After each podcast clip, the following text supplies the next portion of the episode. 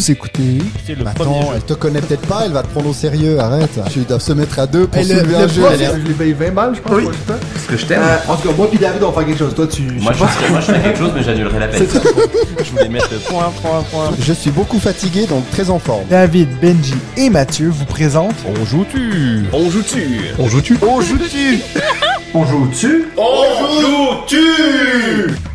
Moi, je n'ai jamais joué avec ma boîte. Salut tout le monde, bienvenue à un autre épisode de On joue-tu, le podcast des jeux de société. Si vous entendez un petit peu de bruit derrière nous, c'est qu'on est live public. Dans un festival. Pas live. Devant 2000 personnes. On est en direct, en train d'enregistrer devant, je sais pas combien de personnes, mais il y en a beaucoup. Est-ce que vous êtes content d'être là? Et nous sommes... Et nous sommes à la... Chaud de fond au festival Ludesco. Voilà, parfait, qui est le plus gros festival de jeux de société en Suisse. Yes. Romande en tout cas, parce que c'est vrai que les festivals en Suisse allemande, on les fréquente assez peu. Dans un autre pays, quoi. On fait genre qu'ils n'existent pas en fait. Si ça se trouve, ils n'existent même pas, quoi. De toute façon, ils nous écoutent pas puisqu'ils parlent une autre langue. Écrivez-le nous d'ailleurs. Non, en fait, l'écrivez pas. Toi, Benji, c'est la première fois que tu es ici. Oui, tout à fait. C'est même la première fois que je viens à Lacho, de manière générale. Je fais du tourisme un petit peu. On a quand même dû lui dire de prendre un peu une veste, un truc de chaud, parce que j'avais un peu confiance. Lui se voyait au bord de la mer, mais à la chaux de fond, il faut savoir que même l'été, il fait assez frais. Non, mais toi aussi, c'est la première fois maintenant. Non, moi c'est la deuxième fois. Okay. Moi j'étais venu en 2017, il y a longtemps, pour mon plaisir personnel, pas pour le podcast, parce que de toute façon il n'existait pas. Mais quand t'étais enfant. Ouais, en 2017, quand j'étais un gamin. Et puis en fait j'avais fait des escape rooms et puis des choses comme ça, donc j'avais pas du tout joué. Mais voilà, David. Pendant ce temps-là, David commande des bières. Parce que oui, on a Mims qui est là, qui nous a amené des bières, trop gentil. Donc voilà. Ah non, je voulais lui offrir une bière, elle m'a rendu les 5 francs. On s'en fout, David, Faut savoir qu'on est déjà d'habitude très très organisé. Et puis là, dans un festival, quand il y a plein de gens qui nous parlent, qui vont passer nous dire allô, on a déjà croisé pas mal de gens de la communauté, ça c'est chouette. C'est très cool. Les t-shirts On joue-tu sont mis en valeur. Sont nombreux. Toujours fidèles, la communauté. Il y a un petit peu trop de Team Nature à mon goût, donc appel aux amis de la Team Space, il va falloir être un peu plus présent. Je sais pas s'il a un Team Space, Aurel. Je pense que oui, mais il me semble que oui. L'année prochaine, je compte sur vous pour qu'on éclate la team nature. Fred il est pas venu. Je sais bien. Moi, j'ai un peu l'impression que la team Space est en perte de vitesse totale. Ouais. Elle est totalement en perte de vitesse. Au début, c'était très très. Au début, c'était très proche. Au début, c'était très proche. Et puis maintenant, j'ai l'impression que la team nature s'est envolée. C'est du faillotage avec le patron. Il faut noter que Mims, elle nous a montré son nouveau t-shirt, qui est donc un gros team nature dans le dos. Et puis si elle bouge ses cheveux, il y a un tout petit team space en haut. Mais il n'y a pas l'émoji caca à côté? Oui, aussi, il me semble. Donc voilà, en parlant de Mims, on peut la féliciter. La deuxième vidéo qui est tournée sur la chaîne, qui est très bien tournée, d'ailleurs, qui a même été partagée par l'auteur d'Abyss. Il y aura bientôt plus besoin de tes vidéos en fait, à toi. Donc bientôt, je pourrai me concentrer que sur le podcast. Punaise, il va être plus chiant. Donc voilà, on s'est dit qu'on n'a pas trop de format habituel, on va pas respecter notre format habituel, on va juste, on s'est dit on a joué à quelques jeux ce matin, on voulait vous en parler, et puis on va voir peut-être en fin de soirée, on va peut-être réenregistrer, peut-être avec un invité, qui sait. Voire 2, 3, 4. Enfin, on dit ça, tu me diras, mais les gens qui vont ouvrir le podcast, ils savent à peu près ce qui se déroule dans le podcast. Donc, ouais, je vais peut-être le cacher. Ça va dire rajouter à Ludesco, tu vois. Ah, pas mal. Voilà. Okay. Donc, vous avez joué à quoi? Je sais que vous avez joué à des jeux sans moi. Mais en début de journée, on se commençait avec un Kingdom Builder. Tout à fait. Ça, c'est un jeu que toi, t'étais le seul qui avait joué, David. Sur BGA uniquement, et j'attends ma nouvelle version KS, là, all-in, la grosse boîte. Donc je l'attends avec impatience, j'ai eu beaucoup de plaisir à le jouer sur table. Je crois que le plaisir a été partagé, mais vous allez en parler. Ouais. Alors, est-ce que tu veux juste nous faire le pitch vite fait ou... Oui, le pitch vite fait. Alors, c'est un jeu de placement, une sorte de conquête de territoire, hein, presque. Non, c'est difficile à donner exactement la thématique. Je pense que c'est un puzzle game, en fait, parce que t'essayes de faire coïncider tes petites maisonnettes sur des terrains qui te sont obligés pour respecter des consignes qui te font scorer des points. Qui a des semblances de conquête de territoire, quand même. Tu peux pas l'enlever à quelqu'un. Mais t'as quand même ce truc de je veux vite aller le chercher avant que toi tu ailles le chercher. Ouais. C'est vrai qu'on a des tuiles. Alors les tuiles peuvent changer d'une partie à l'autre, sur lesquelles il y a différents territoires représentés, la forêt, le désert, les champs, etc. Et puis à tour de rôle, on a une carte qu'on va révéler qui va nous définir sur quel territoire on va devoir poser trois de nos petites maisonnettes. Et puis à partir du moment où on a une maisonnette qui touche un territoire sur lequel on doit poser, eh bien on est contraint de poser justement nos futures maisons sur ces territoires. Le but est toujours de bien garder à l'esprit qu'est-ce qui va nous faire gagner des points, parce que chaque partie ça va être légèrement différent, comme on doit choisir au hasard au début d'une partie 3 cartes, donc 3 conditions de marquer des points sur, je sais pas, une bonne dizaine voire douzaine de ces cartes. Donc voilà, après c'est un choix stratégique de où on pose nos maisons, et c'est vrai que le territoire se remplit quand même assez vite, oui. Et on a tendance à assez vite à se bloquer, et moi c'est ça que j'aime bien, c'est qu'on peut même si on ça décide aussi de tous commencer dans le même coin, ça peut être vraiment fun, donc voilà, on s'est un peu crié des bêtises. Bon, pour moi j'ai été assez dans mon coin cette partie-là, ce qui a d'ailleurs fait que j'ai gagné cette partie. Faut savoir que je sais pas ce qui est arrivé ce matin, mais j'ai gagné 3 parties de suite, je crois. Deux. Non, commence pas à être dans l'exagération. On n'a pas fait le 3e jeu avec Mathieu. C'est pour ça qu'il y a un peu d'exagération de sa part. Donc c'était, moi je partage ce que tu viens de dire, j'ai trouvé assez cool. J'ai eu peur en arrivant parce que ça me fait penser à Catan juste à cause des tuiles, mais alors qu'il n'y a rien en commun. C'est moche en fait. C'est ça. Parce que par contre c'est pas très beau, et je suis assez curieux de voir ta réédition. C'est très lisible. Moi j'ai pas besoin d'avoir autre chose. Non mais c'est vrai que même moi, il y a un moment où je t'ai dit mais ça veut dire que je peux placer un mouton alors qu'il n'y a pas du tout de mouton dans le jeu, mais c'est juste que c'est les mêmes tuiles comme les moutons dans Catan, donc je sais pas pourquoi j'ai pensé à ça. Mais non, j'ai beaucoup aimé ce jeu, et puis oui, sans trop m'en attendre, je suis ressorti avec la victoire. Et puis comme Ellie, j'aime bien gagner. Alors c'est vrai que ça a signalé que c'est un jeu de 2011, hein, donc ça date se sent un petit peu dans l'édition quand même. Voilà, et là c'était la boîte de 2011, parce qu'il y a eu d'autres éditions, il y a eu des extensions, des stand-alone si je dis pas de bêtises. Donc c'est un jeu chez Queen Games de Donald Vaccarino. Voilà, c'est tout ce que je voulais dire. Ah non, il a aussi eu le Spiel des CRS en 2012, et puis le Golden Geek Awards également en 2012. Donc ça fait partie, selon moi en tout cas, des bons jeux qui ont duré dans le temps.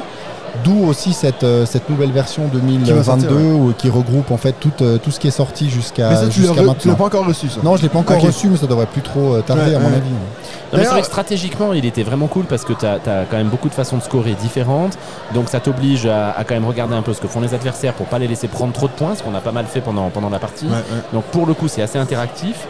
Et là, il y a aussi ce truc de, justement, on disait tout à l'heure, de gueuler un peu autour de la table, c'est que tu regardes certains territoires que tu as vraiment envie de prendre, qui te passent sous le nez parce que quelqu'un t'empêche d'y accéder, parce qu'il faut que tu sois adjacent pour pouvoir. Donc il est interactif, il est stratégique, il est pas compliqué, et tu nous l'as expliqué en, je pense, moins de 10 minutes honnêtement. La partie a duré une trentaine de minutes, je dirais. Donc il s'enchaîne assez facilement, c'est un vrai... Très belle découverte. Seb Pochon nous en avait parlé, c'est un jeu qu'il adore, et il a toutes les extensions dans sa ludothèque, il n'y en a pas beaucoup des comme ça, donc vraiment une belle découverte. Je suis content de l'avoir finalement testé, et je pense qu'on va s'en lancer quelques-uns sur BGA. Je me réjouis de le voir quand tu vas recevoir la nouvelle édition pour le coup. Et puis c'est en parlant du fait que j'ai gagné qui m'a fait penser à Ellie. On n'est pas revenu sur le fait que en fait la semaine dernière, Benji nous a lâché. Il y a deux semaines. Donc je sais pas, est-ce que tu veux te défendre un peu, parce qu'après avoir écouté l'épisode, je sais pas si t'as quelque chose à dire. Non, ce que j'ai à dire c'est que je regrette beaucoup de pas avoir été là, parce que je connaissais pas du tout Marie Grandjeu et j'ai vraiment pris beaucoup de plaisir à l'écouter. C'est Jordana, mais c'est pas grave. Ouais, c'est pas du tout. Oui, j'ai compris. T'étais pas là, on peut pas t'en vouloir. Marie GRD, c'est trouvé son explication assez drôle d'ailleurs. Mais donc je la connaissais pas du tout, et puis moi je vous avais dit que je craignais un peu d'être un peu largué pendant cette interview, raison pour laquelle je suis donc pas venu, c'était plus simple. Mais j'ai appris beaucoup de choses et je l'ai trouvé vraiment top. Donc merci beaucoup Marie pour ta venue. Ouais. Et puis voilà, j'ai fait mon petit segment avec les enfants qui étaient ravis de s'entendre sur le podcast, et vous m'avez manqué. Ouais, Toi, pas trop finalement, mais on aime bien quand t'es là aussi. Mais de temps en temps, ça fait du bien. Non, c'était chouette.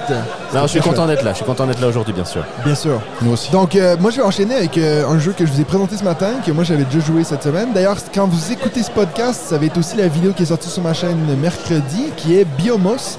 Ouais. Un prototype que nous on a eu la chance de tester avec David à Cannes l'année dernière et puis bah, maintenant qui va lancer en campagne participative au moment où vous écoutez ceci, ça sera la semaine prochaine sur Ulule. C'est la même compagnie Subverti, c'est les mêmes éditeurs qui avaient fait le jeu Dictopia, que j'avais aussi fait une vidéo sur ma chaîne. Ah, j'avais pas capté beaucoup. Ça. Ouais, ah, c'est okay, c'est la même petite éditeur français qui sont vraiment dans une mentalité d'essayer de faire des jeux un peu made in France, pas éco-responsable. Éco-responsable et tout. Et puis là, bah, Biomos, en plus, on est en fond dans la thématique un peu nature et tout. On s'est dit avec Benji que c'était peut-être enfin le jeu qui nous réunit les deux parce que c'est un peu l'idée du cosmos que tu essaies de créer l'habitat à l'intérieur de cette planète. Donc, c'est un jeu que j'ai essayé jeudi soir. Non, pardon, oui, jeudi soir, j'ai un ami chez moi puis on a joué à deux. Puis c'est ce que je vous disais avant qu'on commence à jouer. J'ai trouvé qu'à deux joueurs, en fait, en 5 minutes, on avait fini de jouer puis on s'est un peu regardé comme OK. À savoir que c'est un jeu où on a c'est beginner et puis l'autre côté on a un peu le plateau expert. Si on retourne le plateau sur la phase B, c'est plus expert. Alors à deux joueurs, quand on a joué sur la phase B, on a dit alors là c'est beaucoup plus intéressant. Constat inverse qu'on a fait aujourd'hui, oui. Donc on a joué à 4, on a fait encore une fois les deux modes. À 4 joueurs, le mode débutant facile plus famille, si on veut. On a fait, je pense, 15-20 minutes avec les explications. Toi, t'as vraiment timé. C'était quoi, 15 minutes avec les explications? Ouais, je me rappelle plus, mais sur une quinzaine de minutes. Ouais. Ouais. Et puis, c'était... Alors, je vous explique rapidement comment ça fonctionne. C'est un jeu où on a un plateau qui est en bois. Le matériel dans ce jeu, je le trouve vraiment top. Il y aura un petit plateau avec une planète et puis t'as un espace pour mettre des petits biomes tout autour de cette planète-là.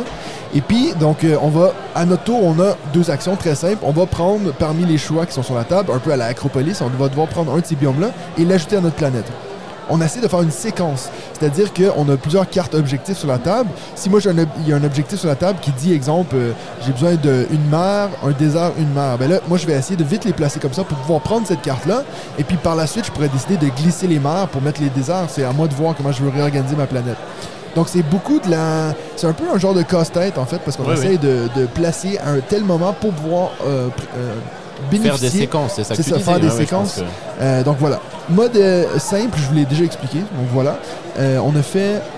Donc, comme j'ai dit, 15 minutes. Et puis, en fait, ce qui est beaucoup mieux à 4, c'est que les objectifs tournent beaucoup plus. À 2, si les deux personnes n'en ont rien, bah, ça bloque un peu des fois. Les objectifs, c'est les séquences que vous devez faire, en fait. C'est ça que tu disais. Donc, quand vous réalisez une séquence, vous prenez un des objectifs qui est disponible, qui vous rapporte des points de victoire, entre 3 et 8. Et puis, à ce moment-là, il y a un nouvel objectif qui arrive. Et c'est vrai qu'il y avait des tours où tous les tours, il y avait un objectif qui tournait. Oui. Donc, ça permet d'être très réactif. Et puis, c'est un jeu assez opportuniste malgré tout, parce que si l'objectif qui sort, il est beaucoup plus facile à faire que ceux qu'il y avait jusque-là, tu te dépêches de le réaliser. Parce que tu peux en faire qu'un par manche. Ouais, donc, il y avait ça. C'est un jeu que j'ai vraiment préféré à 4. Et puis, je vais de toute façon me faire une critique sur la chaîne YouTube, mais j'ai hâte de savoir ce que vous en pensez. Je sais pas si on l'entendra, mais il y a une dame qui a un rire extraordinaire qu'on entend depuis ce matin, qui a l'air de s'éclater sur tous les jeux qu'elle fait. Et puis régulièrement, vous risquez de l'entendre en fond. Ne vous inquiétez pas, c'est juste pour vous montrer la bonne ambiance qu'il y a à Ludesco. Tout à fait. Extraordinaire au début, limite agaçant par la suite. Mais voilà, madame, si vous nous écoutez, on vous aime beaucoup. Donc, pour revenir à Biomos. Vous en pensez quoi? Alors, moi personnellement, je l'avais déjà testé à Cannes, comme tu l'as dit. J'ai eu plaisir à y rejouer. On l'entend bien là. Je ne sais pas si elle joue toujours au même jeu que ce matin. Mais j'ai eu plaisir vraiment à y rejouer. J'ai trouvé la sensation très agréable. Maintenant, il y a une chose qui me retient un peu, c'est comme tu as dit, pour moi, en fait, c'est un format de jeu où je me dis, si le mode 2 joueurs est top, j'aurais plaisir à en refaire régulièrement des parties avec la même personne. Ouais. Là, pour ce format de jeu à 4, j'aurais plaisir à le faire découvrir, mais je ne sais pas si je vais le ressortir plusieurs fois avec les mêmes personnes, tu vois. Donc, ça fait partie de ces nombreux jeux, finalement, que... Attends, j'arrive pas à comprendre ton raisonnement. Pour quel serait le problème de le sortir avec des nouveaux joueurs ? Non, alors justement, j'aurais plaisir à le faire découvrir, mais je sais pas si je vais, quand j'ai des amis qui vont revenir, qui auront déjà joué, de le ressortir avec les 4 mêmes joueurs, finalement, ils se trouvent en confrontation de forcément plein de jeux.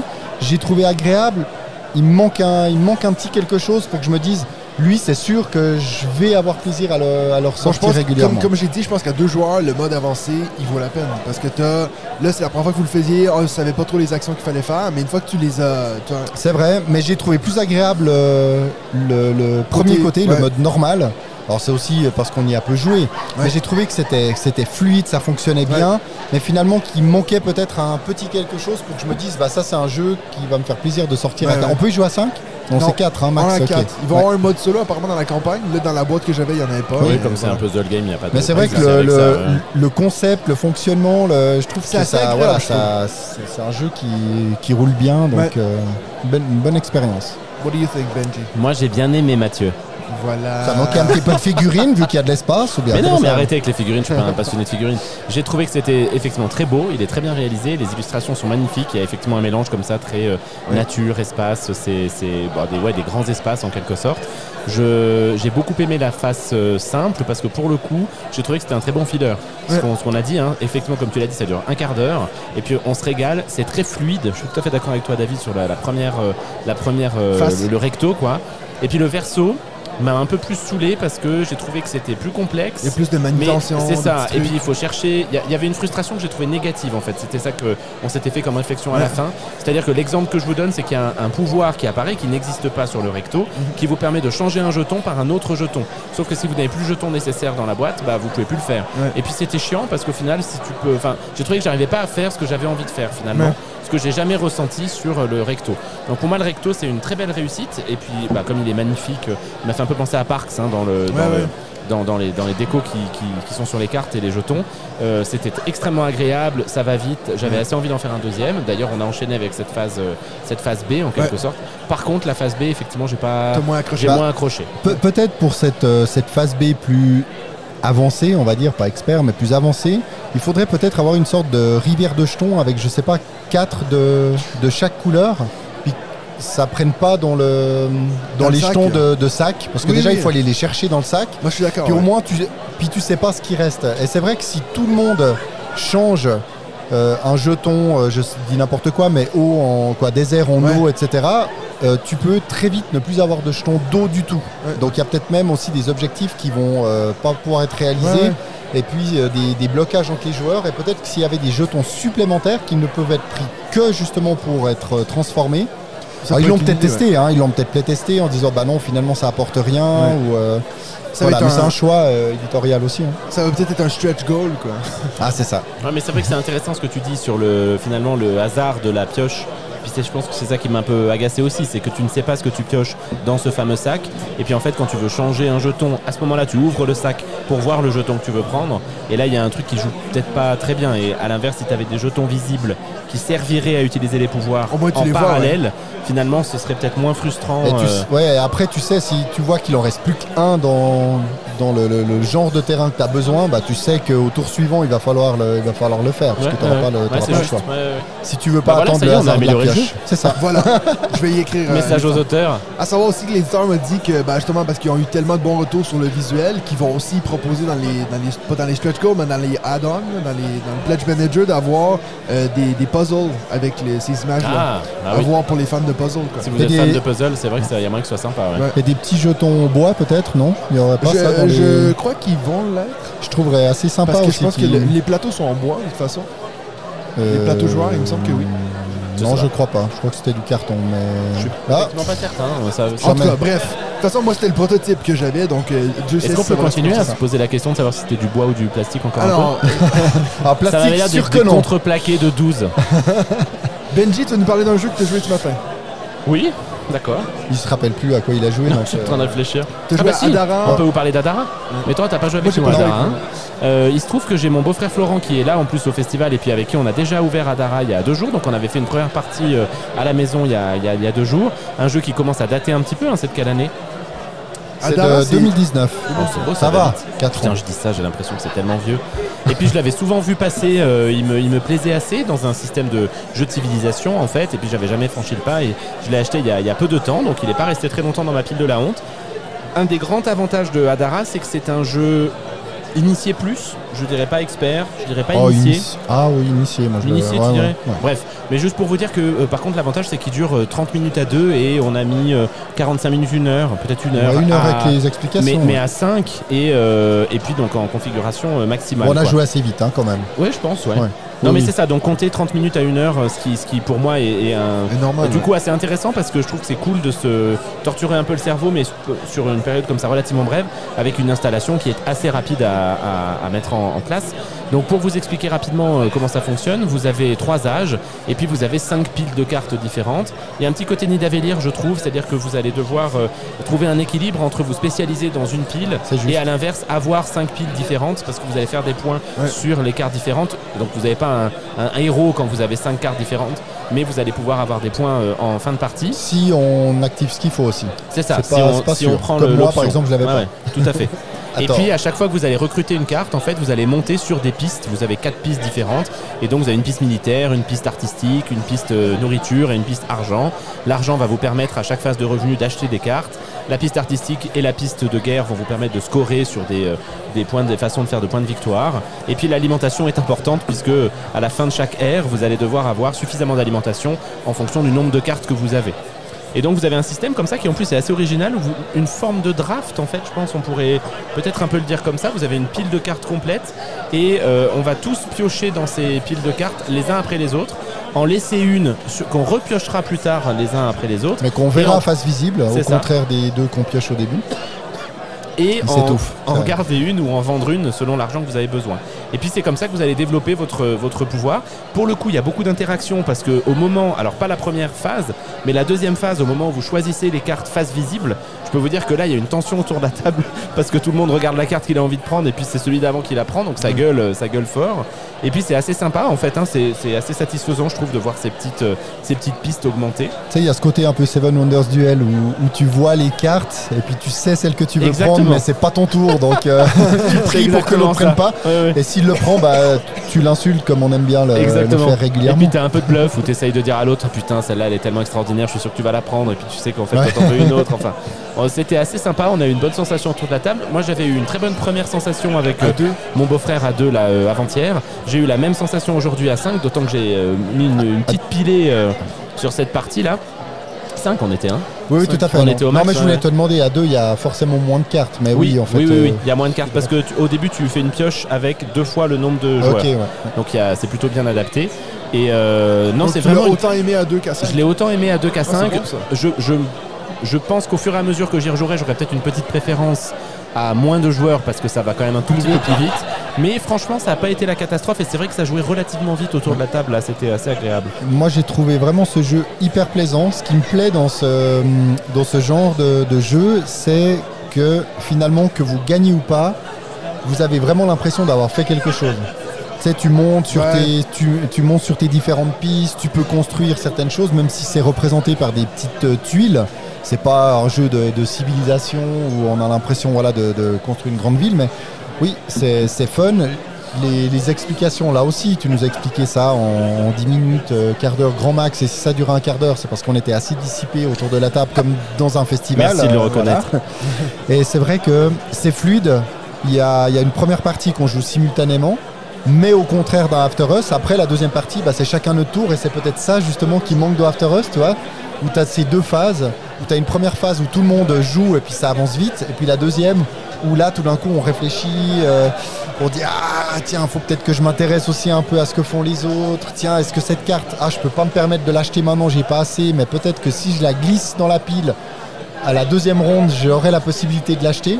Non, j'ai trouvé vraiment super, j'ai adoré cette expérience là et je me réjouis vraiment que tu puisses me le prêter, j'ai envie de le faire découvrir et comme je disais je pense que c'est clairement initié parce que j'ai des amis avec qui je ne sors pas des jeux experts. Par contre ils adorent justement je sais que ce genre de jeu va super bien marcher, comme un autre dont on parlera tout à l'heure qui était très différent. On n'a pas fait les petits segments comme on a fait, mais j'en parlais dans la voiture. Hadara c'est un qui est en alpha sur BGA en ce moment. Oui exactement. Donc il y aura moyen d'aussi se faire des parties. On va le faire, c'est clair. C'est vrai que j'ai dit tout à l'heure initié plus, en fait je regarde sur BGG il a un poids à 2.21. Donc effectivement peut-être que j'ai été un peu excessif sur le vote. Et puis, après, je disais sur une discussion un peu rigolote que j'ai eu avec mon beauf après qu'on ait terminé la partie, je disais en fait j'ai fait une tellement belle partie là, sur celle-là, où vraiment j'ai réussi. Alors je te rejoins tout à fait sur finalement au moment où on a compté les points, je savais pas que je gagnais ou pas, ouais. Et je disais à la compagne de MacShip, un des gars de notre communauté, je disais en fait que je gagne ou pas, je m'en fous parce que je me suis bien marré à développer mon truc et j'ai eu l'impression que ça tournait. Et ouais. C'est tout à fait ce que tu disais, tu sais, c'est ce qu'on a déjà dit dans un truc un peu différent, mais dans Ark Nova où tu gagnes ou pas, tu développes un truc et c'est plaisant à faire, ouais. Et c'est tout à fait le cas dans Hadara. Par contre là comme j'ai fait une très bonne partie, ce que je disais c'est en fait j'ai peur de refaire une partie parce que j'ai jamais retrouvé ce truc de putain c'est plaisant, putain je m'en sors, ça combotte, ça marche bien, etc. Ah, mais des fois t'es surpris, justement là tu t'es dit ah, j'ai fait 219 points, je sais plus combien, tu vas peut-être te dire ah est-ce que je vais réussir à faire mieux, peut-être que tu vas taper les 300 en fait. Très mauvais, les gens font entre 300 et 400, j'espère pas parce que j'ai fait plus de 50 points de moins que toi, mais chaque mois en tout cas j'ai une bonne marge de progression, c'est sûr. Non mais c'est vrai que c'est vraiment un jeu très agréable et que je vous recommande. Le matériel est très sympa, c'est bien fait, c'est pas du tout prétentieux, hein. Vous avez des cartes, vous avez des petits jetons, enfin il n'y a rien de très lisible, rien aussi, de fou, à part quelques cartes spéciales, on doit se référer à l'arrière des règles pour savoir exactement ce qu'elles représentent, mais à part ça, tout est... Enfin, on t'explique rien, tu comprends le 95% des règles, tu les comprends. C'est pas. En vrai, ça me fait penser à un tapis de Twister, quoi. C'est drôle, mais au contraire, tu vois, comme quoi, bon, les goûts et les couleurs, mais moi, elle m'a toujours un peu attiré. Il y a toujours eu un truc chez moi où je me disais, celle-là, elle me donne envie. Tu voyais tout de suite qu'il y avait les arbres de développement, enfin, c'est pas du tout des arbres de développement, mais les pistes en fait, puisque ça correspond un peu à ça. Les 5 couleurs. Mais moi, ça me fait plus penser à une couverture de jeu abstrait. Ouais, un petit côté. Ah, c'est drôle. Ouais. Ben voilà, les goûts et les couleurs, et puis finalement ce qui est important c'est ce qui est dedans, bon monsieur. C'est ce qui est dedans, hein. Le plus important, c'est comme chez les hommes, monsieur. Bah oui, ça, on va le garder, du coup, vous, après ça vous avez enchaîné avec un autre jeu que j'étais pas là pour jouer avec vous. Oui. Tu nous avais abandonné pour une petite conférence. Oui, vous avez une grande conférence. Devant un stade plein, hein, je crois. C'était rempli, ouais, tout à fait. Donc vous avez eu la chance de jouer à Camel Up. Yes. Le grand gagnant du Spiel en 2014, 2013 alors il est sorti en 2014 et il a gagné, je vais vous dire ça tout de suite. Je suis quasi sûr que c'est 2014. C'est 2014 aussi, exactement. Donc Stefan Buggen et puis illustré par Denis Lohenson qui a illustré énormément de jeux allemands. Un jeu qui a eu un petit... moi ça m'a toujours fait rire cette histoire parce qu'en fait si tu regardes la couverture du jeu, il est écrit Camel et puis le C il est aussi en dessous, on pourrait croire que ça s'appelle Camel Cup. Ce qui ferait du sens pour une course en fait. Et puis, ils ont peut-être joué là-dessus aussi. Mais pendant longtemps, en fait, ils ont dû s'expliquer. Il y a des gens qui disaient, mais c'est pas Camel Cup, machin. Et puis ils disent non, parce que tu les mets un par-dessus l'autre et donc hop. Bref. Voilà. Vous avez pensé quoi de Camel Up? Moi, c'est un jeu que j'ai chez moi depuis longtemps. Puis c'est un de mes jeux préférés, je dirais, à sortir avec un groupe de joueurs qui ont envie de faire autre chose que des jeux d'ambiance. Parce qu'ils jouent jusqu'à 7. Puis franchement, ils tournent assez bien, même assez 7. C'est pas l'optimal, mais vous avez pensé quoi? Alors moi c'était pas la première fois que j'y jouais, hein. J'y avais déjà joué il y a un an ou deux avec mon pote Olivier, dont je parle souvent, là, avec qui on fait beaucoup de jeux. Ouais. Et puis moi j'en avais une vision de bon franchouillard en disant c'est celui qui a gagné contre Splendor, les Space Cowboys que je kiffe, et puis contre Concept qui je croyais aussi d'une boîte française, donc jamais je jouerais à ce truc qui a l'air nul. Et puis bah bon malheureusement j'ai bien aimé. Donc la première partie que j'avais faite je me rappelle très bien parce que il m'expliquait mon pote, je disais mais qu'est-ce que c'est que ce truc? Et en fait il est drôle ce jeu, est drôle, il est fun. Donc tu te prends au jeu. Alors moi je l'ai vraiment pris c'est ça, c'est-à-dire qu'on joue assez vite, je suis pas en train de réfléchir, on a eu cette discussion en rigolant de savoir si tu faisais des probas pendant la partie. Et puis alors vraiment moi je trouverais que ce serait insupportable de jouer avec quelqu'un qui fait des probas à Camel Up parce que c'est vraiment le truc de dire non mais lui il peut encore gagner. Mais oui mais ça c'est drôle. Ça c'est drôle que effectivement en fait c'est toujours un peu serré parce que pour peu que tu mettes ta tuile qui fait avancer ton chameau ou reculer assez bien et puis qu'il y a un hasard de jeter de dés qui fasse que un chameau avance, tout peut se retourner en permanence et puis t'es là et puis tu es sûr que ton chameau va gagner puis finalement c'est l'autre. Je trouve ça, il est drôle. D'ailleurs, on en a enchaîné deux, hein, parce que on a mis, c'est moins d'une demi-heure la partie. 15-20 minutes. Ouais, c'est ça. Ouais, peut-être 20-30 quand même. Mais t'as raison. Mais en tout cas, ça donne assez envie très vite d'en refaire une. Oui. Je sais qu'avec Olivier, on en avait enchaîné 3 ou 4 comme ça, et c'est plaisant. T'avais joué qu'à 2? Oui. Non, parce qu'on avait joué avec les enfants. Donc on avait joué avec Ellie, et puis je me demande si on n'avait pas joué avec un de ses fils. Mais il est cool, il est bien édité, je trouve. On avait rejoué à la vieille version. Le seul truc qui est un peu chiant, c'est cette foutue pyramide là avec les élastiques. Moi j'ai jamais réussi à sortir un dé. mais apparemment dans la dernière version, dont je trouve la couve bien moins jolie, mais la dernière version c'est en plastique, donc ça a probablement résolu ce problème. David, toi c'est la première fois que tu joues, alors? Moi c'était la grande première, parce que justement j'en ai toujours entendu parler par une sorte de hold-up du Spiel, et très franchement là moi j'ai adoré mon expérience, j'ai adoré ces deux parties, ça m'a rappelé le long shot de Dice Game que tu m'as fait découvrir après le dernier enregistrement. J'ai pas parlé justement, vu que c'était après le dernier enregistrement du podcast, j'en ai pas parlé ici, et c'est vrai que j'avais adoré ça. On y a joué à deux, ce qui était sans doute en plus pas la meilleure config, mais là on y a joué à 4 et à 5 qui est les deux meilleurs. Les deux parties, j'ai trouvé ça génial. Il y avait une ambiance autour de la table, on riait, on se provoquait un peu, limite insulté par moment, mais ça reste entre nous. Ouais, je dirais pas limite d'ailleurs, hein, on avait dépassé la limite. Et très franchement, alors je peux comprendre qu'en 2014 les addicts et fans de Splendor ont trouvé ça peut-être comme un hold-up, mais très franchement moi aujourd'hui j'ai beaucoup plus de plaisir à jouer à Camel Up qu'au Splendor de base. Après on va peut-être pas entrer dans un débat là-dessus. Il y a eu vraiment, je suis prêt, je suis chaud. Il y a eu vraiment, il y a quelque chose qui s'est passé autour de la table, et pour moi dans Splendor aujourd'hui il n'y a plus grand chose qui se passe autour de la table à part une satisfaction personnelle. Et je ramène ça, et là on va pouvoir peut-être encore, Benji va me frapper, mais je ramène ça un peu au combat entre guillemets entre Challengers et Turing Machine, où Challengers il se passe quelque chose autour de la table. Turing Machine c'est très solo, c'est très personnel. Bah, j'ai retrouvé en fait un peu ça, même si les jeux sont très différents, les 4 jeux n'ont rien à voir. C'est vrai, moi je trouve que il y a ce ressenti là en fait. Bonne comparaison en fait. Donc après on aime. Vous avez jamais joué à Splendor en fait, on est d'accord. Bien sûr. Mais moi à Splendor on s'insulte pendant l'ensemble de la partie. Ouais, mais tu regardes les cartes, t'es en train de regarder les jetons, tu prends les jetons exprès pour pas que l'autre puisse avoir les jetons qu'il est en jeu. Celui-là, oui. Et bah, qu'est-ce que tu fais à Camel Up ? Non, mais Camel Up, il y a quelque chose, il y a le suspense de la pyramide. Il y a être le premier dans plein de choses. Enfin, c'est rapide, il n'y a pas une... Oui, par contre, je ne suis pas d'accord de dire qu'il ne se passe rien autour de la table quand tu joues à ce moment-là. Il y a de l'interaction, il y a de l'insulte, il y a du cri. Splendor c'est un peu en mode poker, toi, un peu poker menteur, où chacun regarde un peu ses trucs. Alors oui, tu peux t'insulter au même titre que tu le ferais en poker, mais ça peut rester très calme. Moi je vais t'avouer que je suis pas d'accord avec toi, Benji, parce qu'en fait oui tu peux t'insulter à Splendor, mais avec des gens qui savent jouer. Le gars qui joue à Splendor pour la première fois, il sait pas ce que toi t'es en train de faire, puis qu'est-ce que toi tu vas lui bloquer. Oui, d'accord. Alors que Camel Up, tu montes ça à quelqu'un, clac, ils vont être dans la partie. En même temps, c'est vrai ce que tu dis, mais ce que je trouve difficile, c'est toujours la même chose d'ailleurs dans cette question, c'est comment tu compares ces deux jeux finalement. Oui, mais c'est pas du tout le même objectif. C'est pour ça que moi je t'avais donné raison pour le Joutu d'or pour Turing Machine, parce que oui, pour moi je pense qu'est-ce qui est un meilleur jeu, c'est-à-dire le truc qui va marquer l'histoire du jeu, bah bien sûr que c'est Splendor. Camel Up, bah toi on compare à Longshot.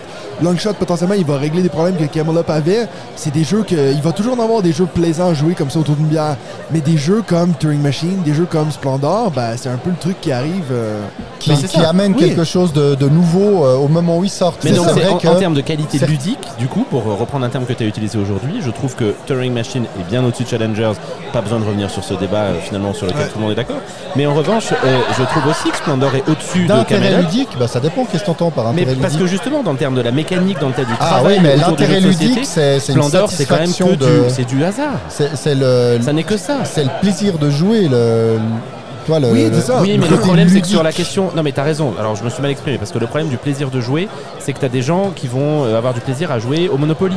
Est-ce que le Monopoly est un bon jeu de société? A priori autour de cette table on va répondre que non. Pourtant c'est la boîte la plus vendue au monde, et les gens s'éclatent autour de cette table. Avec Camel Up on s'éclate autour du jeu. Par contre d'un point de vue de mécanique et de travail sur le jeu de société, on est bien en dessous je trouve d'un Splendor, où t'as une construction d'engins, où tu réfléchis un peu à ce que tu vas faire. Camel Up, ah oui, mais ça c'est ton... oui. Ça c'est par rapport à ce que toi tu aimes dans les jeux ou que tu n'aimes pas. Mais il y a des gens, qui aiment avoir du hasard. Moi très clairement dans Viticulture, les cartes que plein de joueurs experts critiquent et disent ça ne devrait pas exister, moi j'adore ça. Parce que ça amène justement des choses qu'on ne peut pas maîtriser, et moi j'ai besoin de ça. Alors, moi les joueurs experts qui ne veulent zéro hasard parce qu'ils n'ont pas la maîtrise totale, moi je suis pas un joueur qui va faire 30, 40, 50 parties d'un jeu, donc ça m'est égal.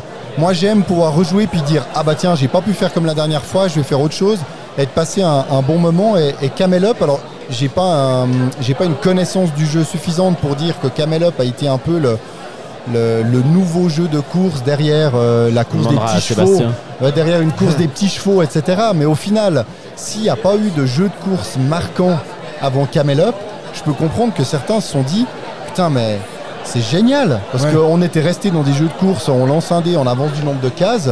Oui, on mais après, on amène justement pour moi, c'est pas un jeu de course, etc. C'est pas un jeu entièrement d'accord. Ouais, entièrement d'accord, monsieur. C'est vrai, c'est vrai. Vous avez raison. Mais ce que je voulais dire, c'est que déjà, c'est pas un jeu de course parce que c'est pas nous qui incarnons les chameaux. Puis je pense que c'est ça qui faisait que c'était assez fresh. C'était cette idée de tu vas miser sur quelqu'un. C'est une course de chameaux, mais c'est effectivement du pari, comme du pari sportif où tu gagnes pas d'argent. Pour autant que tu joues pas avec des vrais. D'un point de vue mécanique, ludique. C'est pas extraordinaire. Alors, ensuite, les sensations que ça amène, je reconnais que moi je me suis toujours marré à jouer à ce jeu et on s'est encore marré aujourd'hui. Ah oui, c'est ça. Mais je pense que c'est fort. Pour revenir à ce que tu disais avec Viticulture, je suis quand même pas d'accord avec toi parce que je peux comprendre que et pour moi un jeu expert, ça fait 2 fois qu'on est. Ça c'est beau. Pour un jeu expert, c'est quand même pas un jeu facile. D'avoir des trucs de hasard, c'est ça qui est frustrant. Moi, je veux comprendre avec du hasard, mais dans un jeu où tu sais, si moi je bâtis tout mon truc et puis là d'un coup t'as juste parce que t'as une carte tu l'as meilleure que moi, c'est un peu ce que t'as déjà eu dit avec Star Wars Rebellion, le truc de ah mais moi j'ai la carte qui défait toute ton armée, t'es comme ben pourquoi j'ai joué alors? En fait je pense que la question du hasard il faudrait probablement qu'on s'y arrête une fois ou l'autre parce que ça fait plusieurs fois qu'on en parle et c'est assez intéressant. Moi je pense que je suis quelqu'un qui n'aime pas trop le hasard. Par contre typiquement l'exemple de Viticulture je le trouve plutôt intéressant parce que ça n'est pas totalement un hasard ou c'est un hasard maîtrisé dans le sens où les cartes sont assez équilibrées et moi j'ai aucun problème avec les cartes à Viticulture et même j'ai entendu des très bons joueurs de Viticulture dire il faut absolument jouer avec les cartes, c'est ça qui va te permettre d'avoir des actions beaucoup plus puissantes. C'est le même argument que dans Dune Imperium, les cartes intrigues. Exactement, et c'est de savoir finalement, je pense qu'au-delà du hasard, ce qui est important c'est un bon équilibrage. Si tu as un hasard déséquilibré, ça c'est un cauchemar bien sûr, mais si tu as un hasard qui est bien équilibré, bah, ça peut être intéressant. Et ensuite, tu peux quand même aussi avoir un autre type de plaisir. Et là, je reconnais que moi, j'ai beaucoup ce plaisir-là. Quand il n'y a aucun hasard et que ça n'est que lié aux actions que tu fais, que des choses vont se dérouler d'une certaine façon, c'est un autre type de jeu, en fait. Et c'est un autre type de plaisir qui est aussi, pour le coup, en tout cas, que moi, j'adore, effectivement. Oui, mais après, justement, tu entres dans une catégorie de jeux qui deviennent très punitifs, parce que si tu fais pas la bonne action au bon moment, des fois, il n'y a pas grand-chose qui te permet de remonter la pente. Et ça, il faut vraiment soit être tous du même niveau, puis ma foi, tout le monde fait des erreurs, un peu chacun son tour, soit jouer en solo, soit tu te fais massacrer. Maintenant, Viticulture, c'est vrai que j'ai entendu plusieurs fois, ou avec des comparaisons Age of Champagne pour la difficulté. Moi, très clairement, Viticulture, pour moi, c'est pas un jeu expert. De par sa thématique et la représentation de sa thématique, les actions que tu fais sont logiques, même si elles respectent peut-être pas le processus de vin réel, ça reste quelque chose de fluide. Il est à 2,89 sur BGG, ce qui est pas énorme. L'ajout de l'extension, ça ramène pas non plus beaucoup de difficultés. Il est un peu dans un entre-deux et finalement c'est ça que j'aime parce qu'il y a des moments tout d'un coup t'es sur ton truc. Puis effectivement, quelqu'un va sortir la bonne carte au bon moment, puis tu seras là, ah salaud, mais en même temps, ça va te marquer, puis tu vas t'en rappeler, puis à la fin, tu vas dire, putain, mais si t'avais pas sorti cette carte à ce moment-là, moi je faisais ça, et moi c'est ça que j'aime bien en fait. Mais on est tous d'accord, mais du coup, ça veut dire que tu vas y jouer 2-3 fois, puis c'est tout. Tu vois, c'est pas le jeu que tu vas avoir plaisir à le ressortir tout le temps, parce qu'il suffit que ça t'arrive 2-3 fois de suite, que quelqu'un sorte une grosse carte qui te nique ton jeu. Puis ça te dégoûte en fait.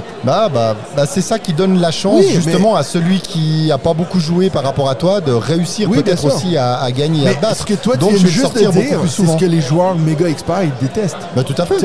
Et moi je me considère pas comme joueur méga expert. Pour moi il est top pour ça. Pour toi, pourquoi les gens disent ça de Viticulture? Mais peut-être que parce que tu vois typiquement sur Star Wars Rebellion, j'avais eu une discussion intéressante avec Olivier d'ailleurs, parce qu'il y a plein de joueurs experts qui. Il y a plein de joueurs experts qui adorent Star Wars Rebellion. Et en fait là encore, je pense que finalement au-delà de la question du hasard, il y a aussi la question de comment tu gères ce hasard. Star Wars Rebellion, ce qu'on s'était dit, c'est qu'en fait il est important de connaître les cartes qu'il y a dans le jeu. Comme il n'y en a pas 50. Le prévoir le coup. Exactement. Comme pour Dune Imperium finalement. Mais c'est ça, en fait si tu sais qu'il y a des cartes qui peuvent complètement niquer ta stratégie à un moment donné, tu le mets dans ta stratégie. Et si la carte sort, tu te fais paniquer. Et dans Star Wars Rebellion, moi je m'étais fait avoir parce qu'effectivement j'avais pas défendu mon étoile de la mort avec des TIE Fighters. Si tu défends ton étoile de la mort avec des TIE Fighters, le coup qu'il m'a mis, il ne pouvait pas le faire aussi bien. Donc finalement, quand tu connais le jeu de l'autre, quand tu connais le hasard qu'il y a dans le jeu, apparemment il y a un petit jeu de pichenette derrière, ils ont fait un beau coup. si tu connais, si tu maîtrises un petit peu le hasard, bah à ce moment-là, on ne sera pas dans la frustration que tu viens de décrire. Ou par contre, effectivement, quand quelqu'un sort une carte qui t'éclate complètement ta stratégie, moi, ça, je trouve ça insupportable. Ça, vraiment, je trouve ça horrible. Par contre, si t'es dans Camel Up, ça me gêne pas, parce que dans Camel Up, t'as pas de stratégie. Ouais. Donc, il n'y a pas de souci, dans le fond. Mais c'est ce qu'on disait, genre, si quelqu'un commence à compter, puis dire, alors, les probabilités, là, oui, on joue à autre chose, quoi. Mais ce qui est rigolo, c'est que la discussion qu'on est en train d'avoir, elle a un petit peu eu lieu sur Hybris. On en a déjà, je crois, parlé un chouïa, mais sur la question de la confrontation. C'est-à-dire qu'Hybris, c'est un énorme jeu de programmation. Il est hyper... Enfin, tu te fais une stratégie comme ça, ouais, où tu peux pas être dans l'opportunisme trop facilement. Yoel, il déteste ce coup-là, mais ouais, en mode expert. C'est aussi David, tout à fait, hein, parce qu'effectivement, tu prépares un coup et puis là, le mec arrive et te dit « bah, je suis là ». Ouais, c'est juste. Ce qui est intéressant dans le fond, bah oui, je trouve. Exactement. Mais c'est finalement cette confrontation, elle vient complètement ruiner un truc que tu as construit. Et puis, bah, il faut accepter ça. Par contre, si tu sais que ça, c'est dans le jeu, et puis que cette confrontation, elle va être là, bah, peut-être que tu vas adapter ta strat, exact, et puis que tu vas faire gaffe. Ouais, mais du coup, ça veut dire qu'il faut que l'auteur il soit méga confiant que c'est essentiel, oui, dans le jeu, quoi. Ouais. Mais c'est en l'occurrence, dans Hybris, je pense que ça a du sens, malgré tout. Parce que ça crée de l'interaction, ouais, mine de rien, direct. Exact. Et puis parce que je pense qu'ils ont voulu aussi... Oui, que tu puisses malgré tout te fighter entre dieux directement. Ouais. Moi, c'est surtout la première fois que tu me l'as fait, parce que j'avais totalement oublié en fait ce point de règle qui, ouais, fait qu'en fonction du type d'ouvrier entre guillemets que tu envoies, bah, que l'autre peut facilement t'avoir. Et puis c'est pour ça que je lui ai dit, oh, écoute, c'est notre première partie, c'est la première fois que ça se présente. T'es sympa, tu le fais pas. Puis il m'a regardé, puis il m'a dit, bah bien sûr que je vais te le faire. Ouais, et puis voilà, puis je me suis dit, bon bah ça va être compliqué, le reste de la partie va être compliqué, puis finalement non, pas tant que ça. Donc c'est ça qui rend ce côté, bah tu peux contrebalancer ça, ouais, avec d'autres moyens. Et donc si tu me l'avais pas fait, je pense que t'aurais été juste ridicule dans cette partie. Connard. Bon, mais on va aller retourner jouer. Et puis on reviendra plus tard pour vous parler de nos autres expériences qu'on aura fait pendant aujourd'hui. Et puis des vainqueurs du prix. Oui, parce qu'aujourd'hui ils vont annoncer les gagnants du Swiss Award. Ouais. Gamer donc, ou Game Gamers Award. C'est leur prix à eux. Et puis donc à savoir qu'il y aura deux prix.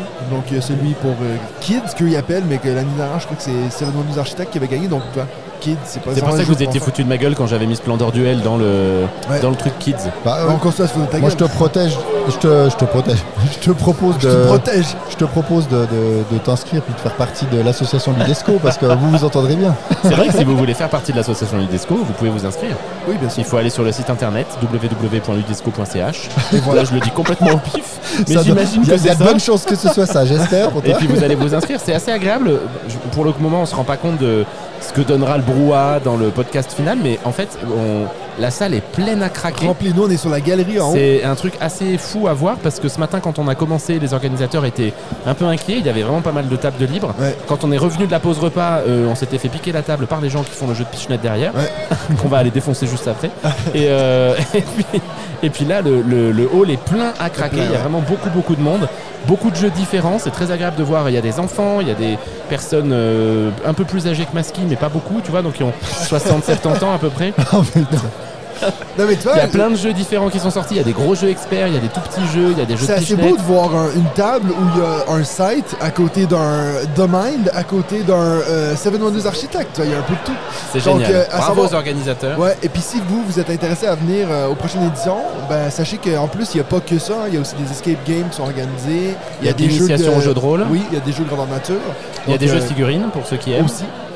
Et puis de la peinture de figurines. Oui, c'est juste. Et puis en termes d'alimentation, c'est beaucoup plus facile qu'à Cannes. Oui, il y a beaucoup moins de monde aussi. On a eu notre bouffe en 5 minutes. On va pas tout le monde avoir. On a attendu 1h30. Voilà, donc on vous revient plus tard pour la suite de ce podcast. Yes.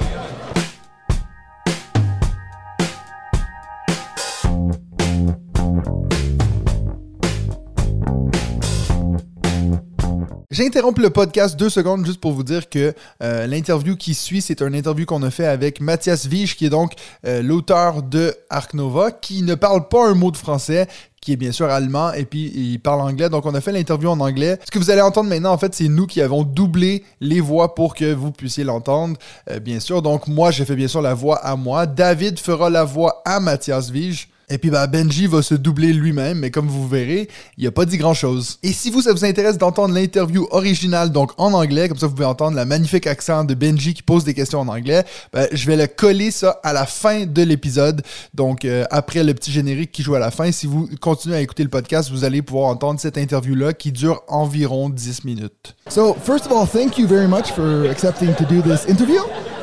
Yeah. Mathias? Thanks you for having me. It's very exciting for us. Donc bonjour Mathias, premièrement, j'aimerais te remercier d'avoir accepté de faire cette interview. Merci à vous, c'est un plaisir d'être ici. Tu viens tout juste de gagner le Swiss Gamers Award pour Ark Nova. Comment te sens-tu après avoir gagné ton tout premier prix pour Ark Nova? Je suis très content. Ce sont des gens géniaux qui organisent ce festival, donc ça fait plaisir. Et en plus, c'est un très beau prix étant donné que c'est une cloche de vache.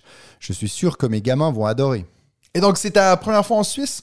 Non, j'étais venu à Genève en 2008. Donc, tu gagnes ton premier prix suisse pour Ark Nova. Comment tu peux expliquer l'enthousiasme qu'il y a autour de ce jeu? C'est fantastique, c'est difficile à imaginer. C'est mon premier jeu et bien sûr qu'on ne peut pas prévoir un tel succès, mais ça fait plaisir de voir tous ces gens qui jouent et qui apprécient le jeu. À la base, j'ai créé ce jeu pour mon groupe de jeu. On est un groupe de gros joueurs euros et je savais que ce jeu résonnerait avec ce type de groupe. Mais jamais je ne m'aurais imaginé un tel succès avec autant de types de joueurs différents. Oui, parce qu'en effet, c'est pas seulement un jeu qui est réservé aux joueurs de gros euros, mais c'est un jeu qui a bien vendu et qui a poussé les joueurs qui auraient peut-être pensé que Ark Nova est un trop gros jeu pour eux. Ben, au moins, ils l'ont essayé puis ils lui ont donné une chance. Comment expliques-tu ça? Est-ce que c'est dû aux animaux, la thématique? Oui, je crois que le thème joue pour beaucoup dans cette équation. Lorsque j'ai créé ce jeu, je pense que contrairement à beaucoup de jeux euros, c'est que j'ai essayé de partir du thème et y coller des mécaniques plutôt que le contraire. Je voulais vraiment créer un jeu autour de cette thématique. Et justement, cette thématique, pourquoi les zoos? Parce qu'il n'y a pas de jeu pour adultes sur les zoos, et j'en voulais un. Mais sérieusement, j'allais souvent au zoo lorsque j'étais jeune et maintenant, avec mes propres enfants, nous aimons bien y aller. Dans un monde idéal, on n'aurait pas besoin des zoos probablement, mais nous les avons. Ça fait toute la différence lorsque les enfants peuvent voir par exemple des girafes en personne plutôt que sur la télévision.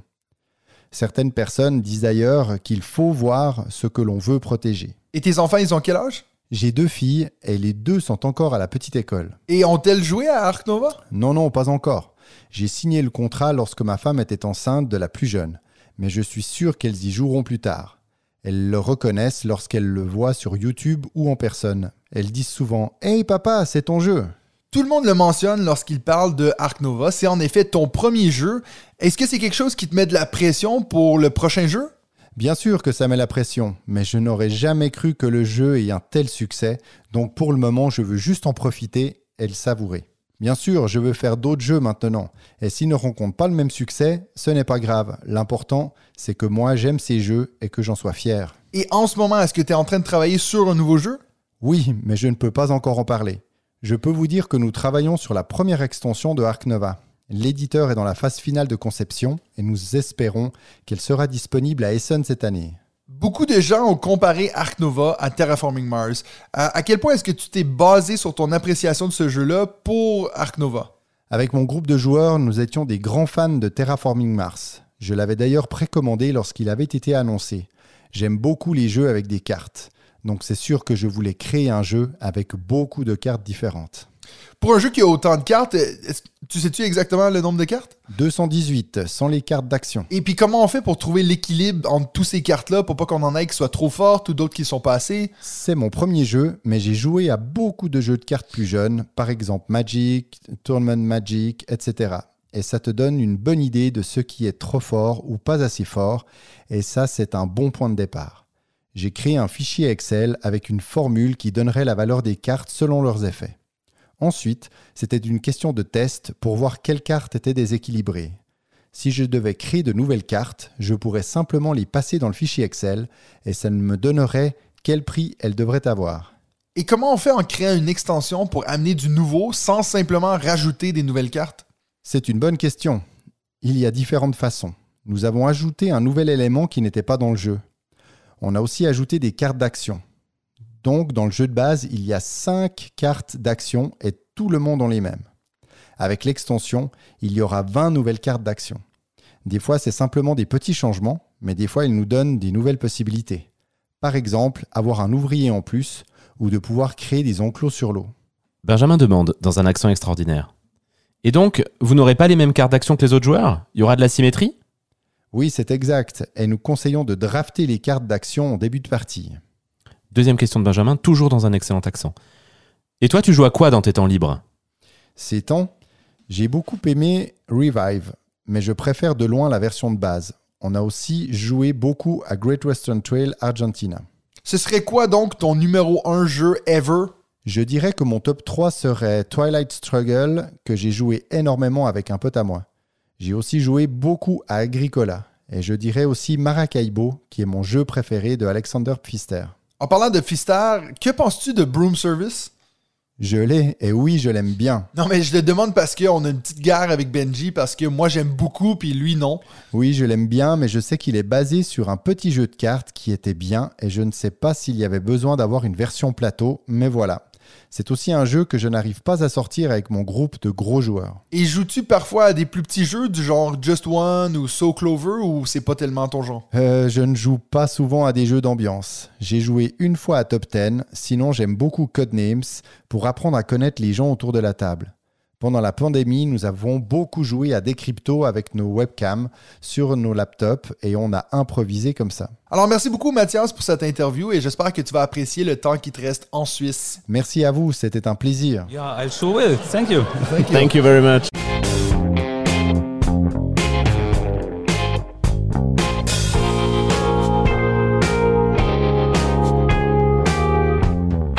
Donc, on revient la troisième fois aujourd'hui sur le podcast pour... On peut plus. Ça commence à fatiguer. Il est quelle heure, là? Il est minuit? Non, il est 11h25. 11h25 du soir, donc voilà.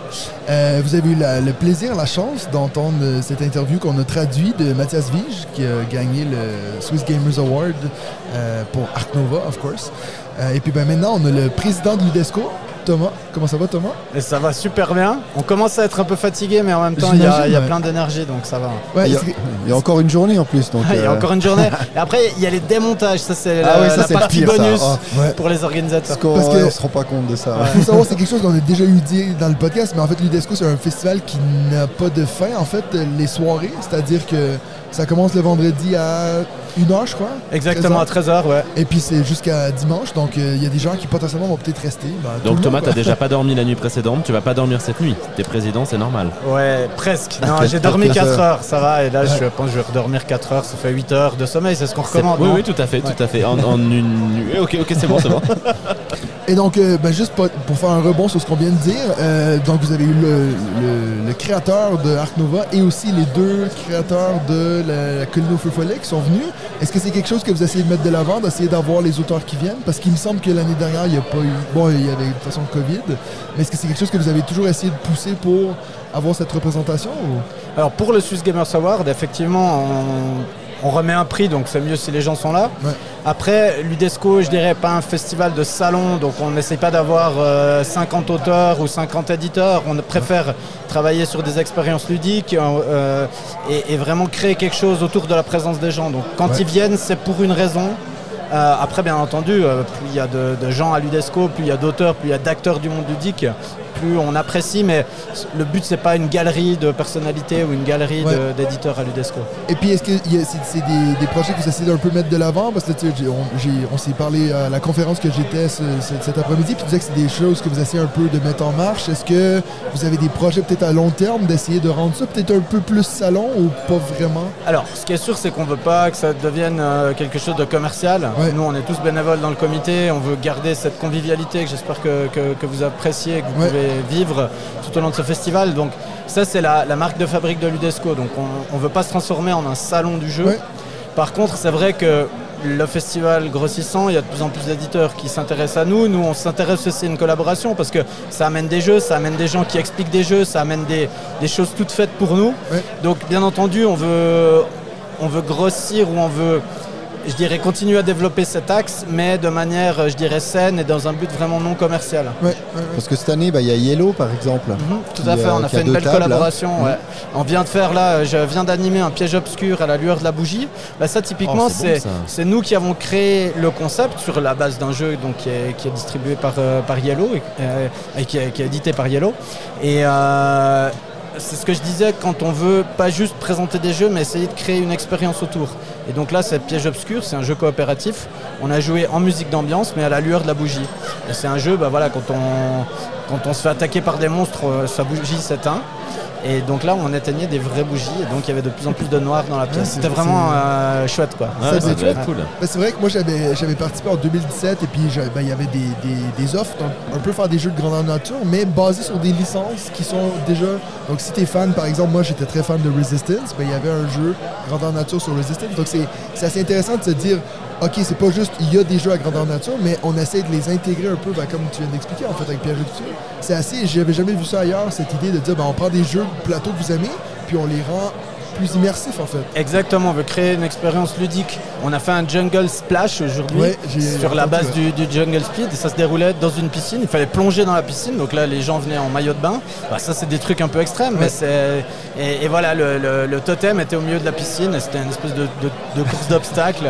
Heureusement, il faisait chaud aujourd'hui. Ouais, ça va peut-être être plus compliqué de le faire avec Ark Nova ou avec les aventuriers du rail. Ouais, c'est ça. Quoique, il y avait un jeu de rôle grandeur nature avec des blattes aujourd'hui. On m'a promis que les animaux ne seraient pas maltraités. Donc, voilà. Et je vous donne encore un exemple. Une des animations signature du festival, c'est le loup-garou de Tiercelure. Tout le monde a déjà joué. En tout cas, c'est un jeu populaire. Et là, c'est à 3 villages. Et en fait, on réinvente le jeu à chaque fois. Et là, c'était sur le thème d'Harry Potter, mais avec des règles complètement différentes. Il y avait des duels de sorciers en plus des règles de base. Et voilà, c'est ça.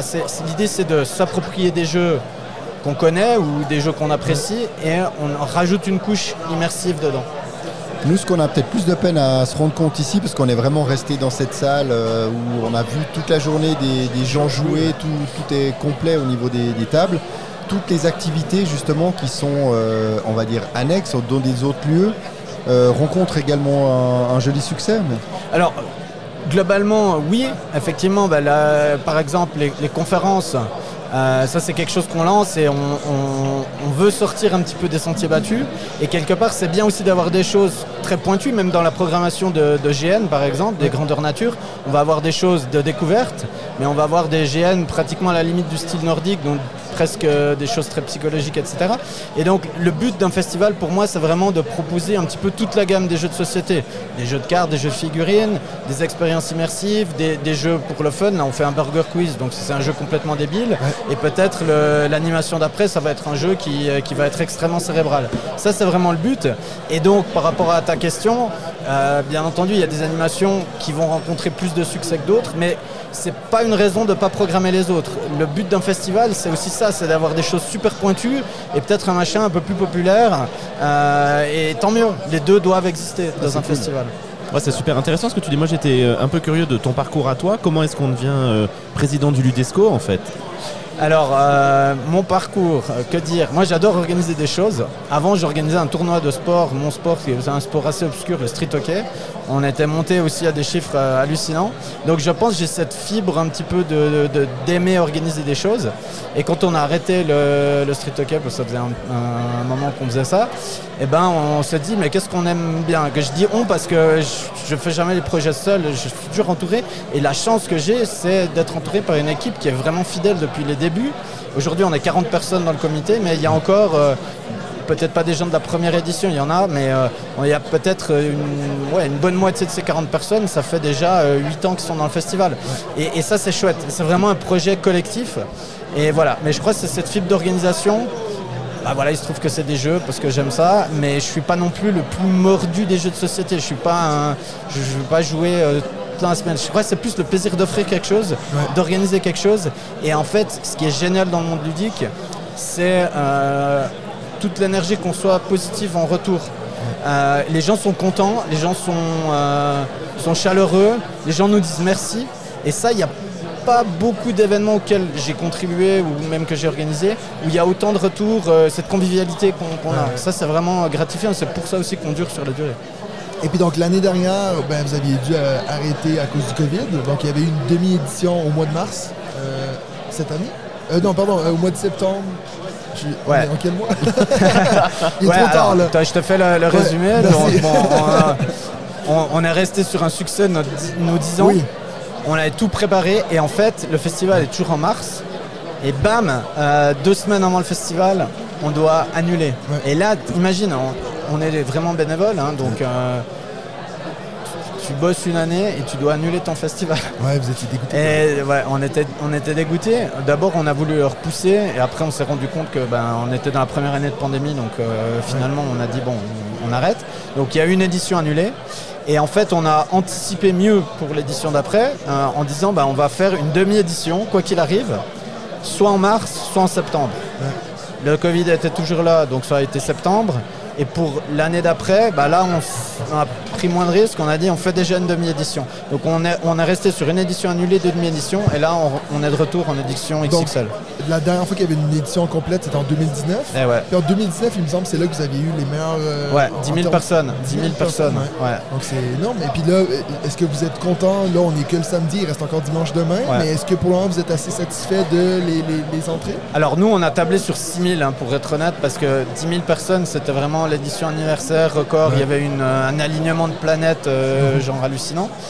Et mais là je pense, moi j'ai pas les chiffres vraiment, j'ai regardé un petit peu hier à midi aussi ce qui se passait, je pense qu'on sera au-dessus des 6 000 et un peu en dessous des 10 000, donc on va à 36 et 10 000. C'est sûr que si on doit se baser sur l'occupation de la salle depuis ce matin, c'était juste un truc de fou, c'est-à-dire que là, complètement hallucinant, on vous disait tout à l'heure, il est 11h30, il commence à y avoir quelques tables qui sont libres, mais ça commence juste maintenant, et ça n'a pas arrêté de la journée. L'après-midi ça a été assez fou en fait, il fallait pas qu'on parte de notre table parce qu'on se disait on va se la faire voler.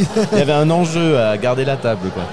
C'est ça d'ailleurs à ce propos, pour garder la table et puis en même temps pour penser aux finances du festival, nous on a eu une assez bonne idée, c'est pour la prochaine édition d'intégrer des vendeurs de bière ambulants, tu sais, comme dans les, comme dans les concerts, sur le dos. Ça serait juste génial. Bon, alors on boirait sans doute un peu trop, peut-être. Est-ce qu'il y a un droit d'auteur sur ton idée ou... Pas du tout, vas-y. Non, je la note. Mais c'est vrai que tu parlais de convivialité, puis je pense qu'il faut vraiment nommer ce truc-là. En fait, il y a un bar qui est juste à disposition, qui est assez facile d'accès. Il y a à manger, il y a à boire, tout le monde est hyper sympa. Les gens au bar sont adorables. Il y a vraiment une très très bonne ambiance. C'est hyper chaleureux, dans tous les sens du terme, parce que là, je pense que la température a pris 15 degrés entre ce matin et ce soir, mais il y a vraiment une très très bonne ambiance, c'est familial, je sais plus si je l'ai déjà dit dans notre partie, mais il y a vraiment tous les âges, il y a plein de jeux qui sont sortis, et si c'était ça que vous aviez envie de faire, en tout cas c'est réussi et puis ça a super bien marché, quoi. Ouais, on veut vraiment démocratiser, je sais pas si c'est un peu une vieille rengaine, démocratiser le jeu, parce qu'aujourd'hui il est démocratique, hein, je veux dire, on voit le succès, il y a des barrages partout, il y a des magasins partout, donc mais on veut vraiment être un festival le plus inclusif possible, et parce que le jeu s'y prête. Et c'est vrai que hier on a commencé le festival vendredi après-midi avec des classes, mais en même temps on a invité les grands-parents, des enfants. On a une collection qu'on développe chaque année de jeux accessibles, notamment pour des personnes avec des qui ont des problèmes de vue. Je retrouve pas le mot maintenant, mais déficience visuelle, voilà. Et le but, c'est vraiment ça, c'est d'essayer de proposer. De nouveau, si on fait un investissement et qu'au final, il y a trois personnes âgées ou qui profitent de ces jeux, tant mieux. C'est pas la course au nombre, mais simplement, si je viens à Ludesco, quel que soit mon âge, quel que soit que je sois un gros joueur, il y aura quelque chose pour moi. Ça, c'est vraiment l'objectif. Ce qui est hyper intéressant, ceux qui ne sont jamais venus ne se rendent pas compte, mais il y a une collection assez folle, c'est quoi, près de 1500 références dans les jeux. Donc il y a un mur de jeux, et puis on peut se servir. Si on est un petit groupe, certains connaissent des jeux, il y a des bénévoles aussi pour expliquer des règles de certains jeux. Donc ça c'est aussi une grande richesse, parce que il y a des perles, il y a aussi des jeux où on se dit aujourd'hui on les trouve plus, et puis on voit qu'il y a 3 boîtes, il y a Mombasa par exemple, Mermès, etc. Donc il y a vraiment une superbe collection, et ça c'est une forte richesse. Et puis donc si là on je veux pas te garder toute la soirée, vu que j'ai du plaisir à être là, tu vas aller faire dodo éventuellement. Est-ce que tu as des projets un peu, toi, le comité, est-ce que vous avez des idées peut-être pour des choses que vous voulez peut-être pousser l'année prochaine, ou vous êtes assez satisfait avec la gamme que vous faites, puis si vous dites, on a juste à peaufiner ce qu'on fait déjà, puis on est heureux? Alors c'est là que des fois je dois négocier avec le comité dans le sens, bah, c'est un projet collectif, ouais. Et il y a un peu toujours ce fil du rasoir de dire est-ce que voilà, où est-ce qu'on grossit, comment, est-ce qu'on est content comme ça. Et je pense qu'en fait il faut aller à l'envie. Et ce qui est chouette, c'est qu'on peut chacun avoir des envies. Alors moi j'ai un projet par exemple, je sais pas si on va le faire parce qu'il faut que je discute, mais vous allez voir plus tard là, pour des questions d'économie d'énergie, les lumières de la ville vont s'arrêter. Et en fait, moi j'ai un projet de zombies géants à travers toute la ville. Quand les lumières s'arrêtent, bah voilà. J'avais déjà fait ça à Genève, c'était génial. Ouais, et bah là, les lumières vont s'arrêter à 2 heures. Et moi je pense qu'il faut qu'on exploite ça l'année prochaine. Très cool. Ça c'est pas uniquement cette période économie d'énergie. C'est enfin à 2 heures du matin, ça fait longtemps que. Non, c'est cette période, mais ça sera déjà renouvelé parce qu'on sait qu'hiver prochain va être c'est une bonne idée à ce niveau-là. Et une autre chose que j'aimerais pousser, c'est toujours dans cette idée d'immersion, d'avoir plus d'animateurs déguisés par exemple. Quand on vient faire une animation, et on encourage aussi les joueurs, peut-être dans le programme on met, bah, si vous participez, c'est pas obligatoire, mais si vous participez à cette animation, bah, déguisement suggéré. D'avoir vraiment ce côté très festif en fait. Aujourd'hui, un truc qui m'a fait vraiment plaisir, c'est un truc nouveau, c'est cette rue qu'on a animée. Oui. Et en fait, les gens mangeaient dans la rue, j'avais vraiment l'impression d'être déjà dans un festival. Oui, c'est vrai, avant d'entrer, est-ce que c'est un festival de musique, est-ce que c'est un festival littéraire, j'en sais rien, mais il y avait cet esprit vraiment en dehors de la maison festival. Donc ça, c'est quelque chose qui se crée et je suis très content de ça. Donc ça, c'est un petit truc qu'on a ajouté cette année qui participe à cette ambiance en fait. Il y avait des gens qui jouaient un peu dans la rue comme ça avec des jeux de poche. Puis Benji a un très beau déguisement de licorne. Donc on se réjouit aussi que l'année prochaine ils viennent faire une petite animation. Il aurait fallu que Top Ten gagne il y a quelques temps. Il fait le saut de licorne, c'est impressionnant. Mais c'est vrai que j'arrête les conneries de David, mais il faut expliquer qu'au moment de la remise des prix, il y a quand même eu un déguisement de sorcière pour la colline au feu follet et un magnifique déguisement d'éléphant qui a amené Ark Nova. C'était très drôle et puis c'était vraiment un très bon esprit. Pour les gens moyennement attentifs, ça spoilait clairement qui allait gagner. Alors oui, bien sûr, bien sûr.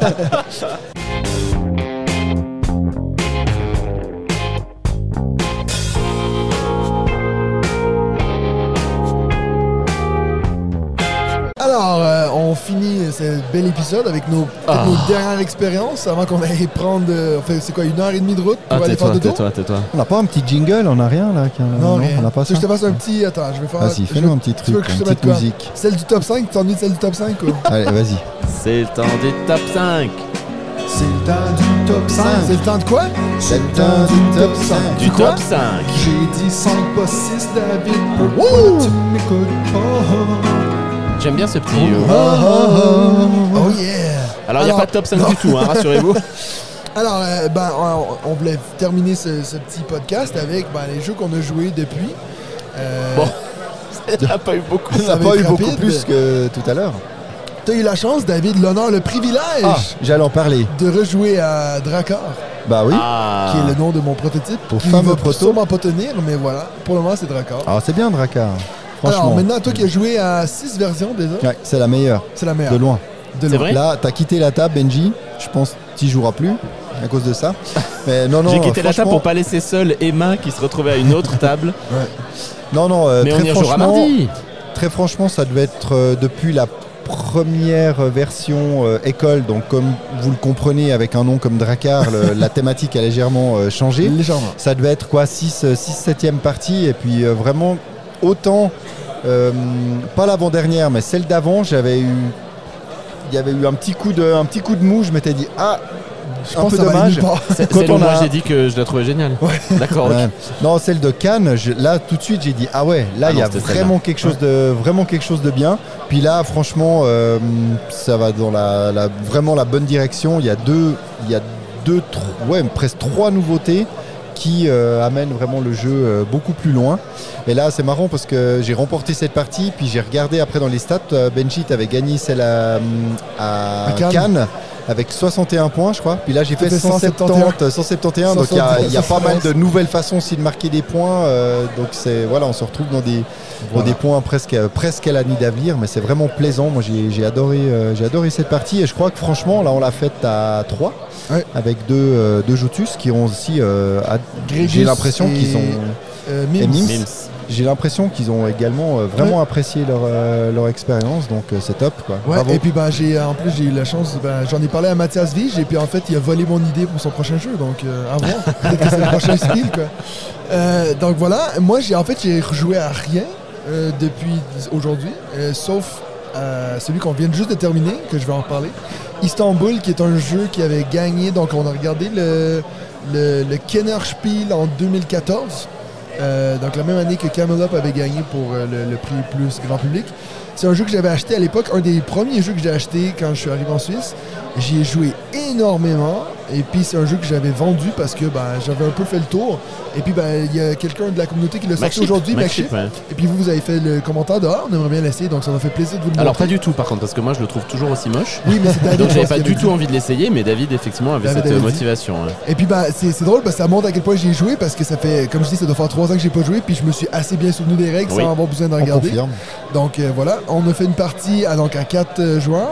Toi, t'as fait le commentaire avant que t'aimais bien la mécanique. En fait, je vais pas vous expliquer tout le jeu, mais pour ceux qui connaissent pas, en fait, on a une pioche d'assistant et puis qui en fait c'est des petits jetons de bois ronds. Et puis sur le dessus, on a notre marchand qui a notre visage dessus. Puis en fait, quand on se déplace sur une case, on est obligé de laisser un de ces disques-là. Puis le but, c'est de soit revenir sur une case où tu as déjà mis un disque, ou aller au centre du plateau pour pouvoir récupérer tous tes ouvriers. Donc, c'est vraiment un système de placement d'ouvriers où en fait, tu aurais ton lot de tous les ouvriers au départ que tu SM comme ça petit à petit. Exact. Jusqu'à ce que tu n'en aies plus, et à ce moment-là, tu ne peux plus faire d'action. Ouais. Et donc, il y a un système pour récupérer tes ouvriers et relancer la machine. Quoi. Si tu joues pas très bien, en fait, c'est que tu es toujours obligé de retourner à la fontaine, ce qui te fait en fait perdre un tour.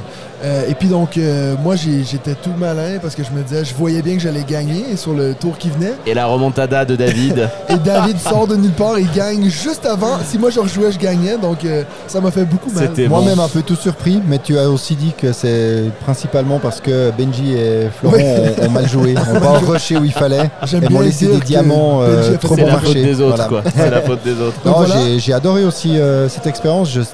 J'étais persuadé que ça allait être un jeu qui allait me plaire, c'est tout à fait dans mon style de jeu. Ça fait, comme je vous l'ai dit, très longtemps qu'il est sur ma wishlist, en tout cas au niveau de la big box. Bon, ça encore une fois, c'est pas du tout spécifique, c'est-à-dire que non, de manière générale, tous les jeux sont sur ta wishlist. Presque. C'est dur pour les jeux qui sont pas sur sa wishlist.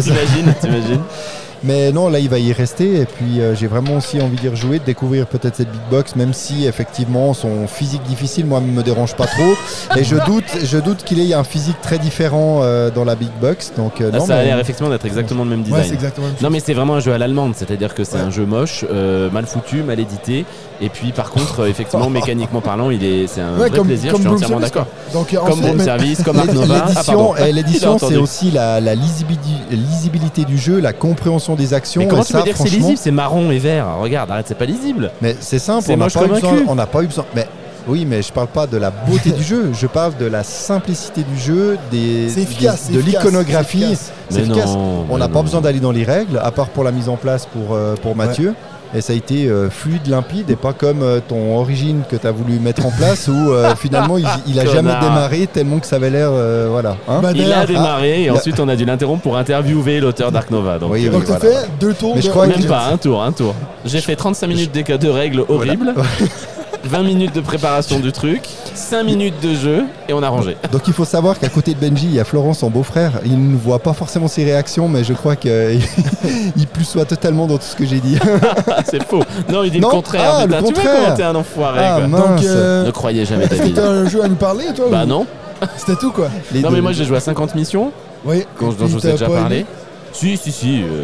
Voilà. En attendant. Qu'est-ce qu'on a fait d'autre? On a refait un Biomos, mais on en a déjà parlé. Et que t'as de nouveau aimé alors? Flo a adoré. Même franchement, pour le coup, il est très très bien. Je confirme ce que je vous ai dit donc au début de ce podcast.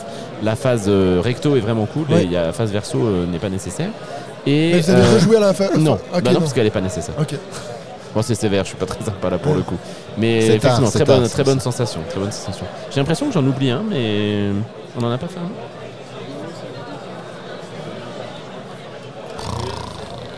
Et voilà.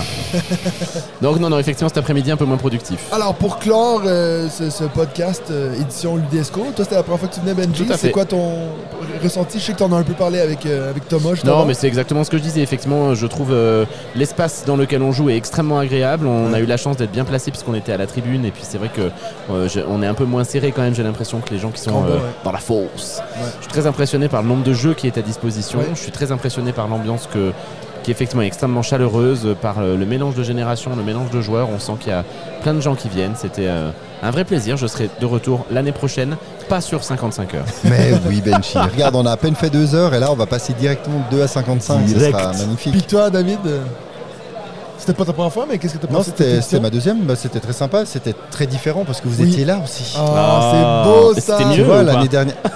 Ah, ça je sais pas, en fait. Veut pas dire, on sait pas encore.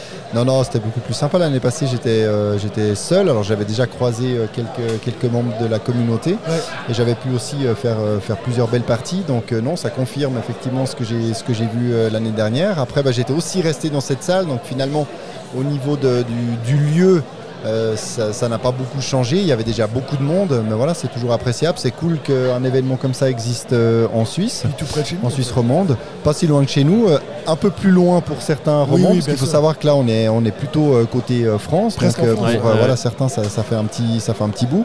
Heureux d'avoir pu aussi rencontrer l'auteur d'Ark Nova, on n'y s'y attendait pas forcément. Donc voilà, à tel point qu'on n'avait même pas pris nos boîtes pour les faire dédicacer. Puis, et donc sachez que, parce que j'ai déjà vu des gens qui ont commencé à nous taguer dans le post de Ludesco, on n'a pas encore reçu nos stickers et on n'a pas pu lui remettre le joutu d'or. La tristesse. Mais c'est vraiment... En fait, nous, on ne savait pas qui allait gagner. On l'a appris il y a 2-3 jours, donc j'avais pas reçu encore les stickers. C'est dommage. On n'a pas pu lui donner. Il a pleuré quand même une petite larme quand j'ai dit qu'on n'a pas pu lui donner un sticker. Mais bon, voilà. Tu lui as dit, en fait? Je savais même pas. Oui, j'ai dit. Ouais, OK. Puis il a dit OK. Il a dit c'est le meilleur récompense que j'ai jamais eu. Voilà. Donc sachez que pour l'année prochaine, nous, c'est sûr qu'on va être de retour l'année prochaine. Mais si vous écoutez ça, parce qu'au moment que ça sort, le festival est fini. Mais sachez que si vous êtes en Suisse romande puis vous avez toujours un peu hésité, franchement, n'hésitez pas, venez aller à la prochaine édition. Puis même si vous êtes en France, pas loin de la frontière, c'est vraiment juste à côté. Et il y a un super bar à jeux qui vient de s'ouvrir à la Chaux-de-Fonds et qui bénéficie de l'appui de Ludesco, et qui donc Ludesco met à disposition toute sa ludothèque, donc les 1500 références pour ce bar à jeux. Donc voilà, si vous êtes dans le coin, n'hésitez pas à vous rendre en dehors du festival. Il faut quand même avouer, même si on n'est pas du tout de la région, que c'est vraiment, ça devient un peu la capitale ludique de la Suisse, mais de loin en fait. Tu vois, le bar à jeux, le festival et tout. Donc, en attendant que Vevey, le musée du jeu, c'est la tour de paix, monsieur. C'est la tour de paix. Excuse-moi. En plus en ondes, quoi. Excuse-moi. Bon, alors, au bord du beau lac de Genève. Quelle horreur, lac de Genève. Nous, on se retrouve dans 2 semaines pour. En fait, on va être les 3. On s'est dit, on va prendre une petite pause d'invités de tout. On va se retrouver à 3. On va dire nos conneries comme d'habitude. Tu seras là? J'espère. Ah ouais, on espère aussi. Et puis dans 40 minutes, tu pourras inviter. Ouais, c'est cadeau, tiens. Allez, je prends. C'est bien parce que je te ramène, quoi. Ouais, c'est pas fou. Donc on va laisser Benji aller faire 1h30 de route pour nous ramener chez nous. Et puis on se revoit dans 2 semaines pour un autre épisode de On Joue-tu.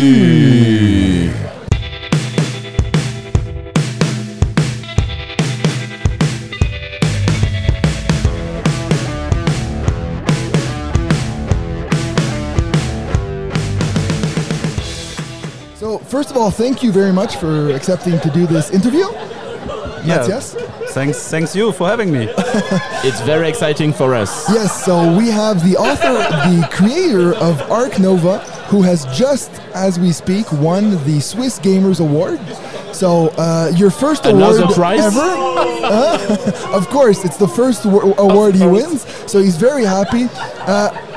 How do you feel about winning this nice cowbell? Yeah, I am very happy, actually. It's a very cool award with nice people here at the festival, at the Ludesco festival. Yeah. They put a great effort in this, and it was a pleasure. And the award is pretty nice. It's a cowbell, and my kids will love it, I guess. Yeah. And so, is it the first time in Switzerland for you, or? Actually, no. I've been one time in Switzerland. Yeah. For. Oh, this is quite a time. I've been at Proto Genf in 2008, maybe. Oh, yeah, that was a while ago. It was a while ago. So it's nice for you to be in Switzerland with us. So you won your first prize in Switzerland for Ark Nova.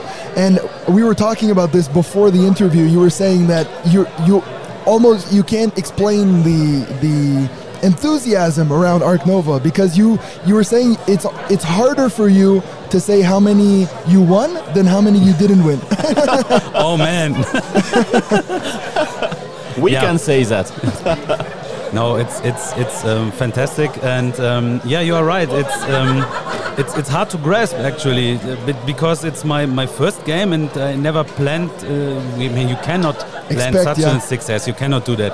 And yeah, the surprise is how many different people enjoy the game. I mean, I designed it for me and my gaming group. We are heavy Eurogamers, as I would describe us, and we I knew it would be liked by the same groups. Yeah. But I think with so many people playing it, enjoying it, it's a much wider audience than I would have imagined. Yeah, because you know, not only is it a game that's appreciated, like you said, by people from this type of community, but it's one that has been selling in great quantities and that has pushed people who maybe wouldn't be, you know, these expert gamers to try it out. How do you explain that? Is it because it's animals? Is it because the theme? What would you think? Yeah, I think you're right with the theme. It has very much to do with the acceptance and the willingness. I would describe it to play it, to sit down and okay, I want to play this game and not that game because I like the theme and I like. The optic, the cover is great, and so yeah, let's take a look and see how it goes. Yeah. And the theme is a great part of the game, and also something I try to do different than many other Euro games, especially to start from theme to game and not the other way. So most, so you will know it yourself when you play many Euro games. You think, okay, this is a great mechanic and it makes a lot of fun, but the theme is replaceable. And of course, you could do Ark Nova with a different theme, but it was the design goal to make a game about zoos, and from there it developed, and not the other way around. Yeah. So you really started with that idea. And why zoos? Why? Because there are no grown-up games with zoos in them. Okay. And, I wanted one. No, truly.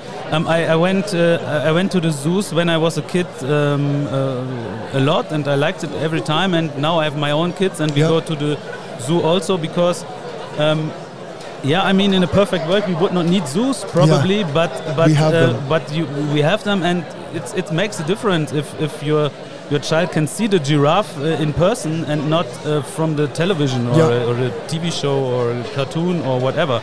And some people say you have to see what you want to protect and what you are about to appreciate. Yeah, of course. And so you how many kids do you have? 2 kids. And how old are they? 2 daughters, and they are in the kindergarten age. Okay, so have they played Ark Nova? No, not yet. No, actually, no. I developed the game. I signed a contract when my wife was pregnant. With the youngest, the daughter, so it was it's so. But they I'm sure they will. They will like it. They recognize my game when they see it. When I don't know, when I check YouTube or whatever, and then this is your game. So they know it. They just don't know the game. Papa. That's great. And so everybody is always mentioning. I mean, they just did on stage. This is your first game. How is that something that you're proud of, or is it something that now gives you a lot of pressure for like, what am I going to do next?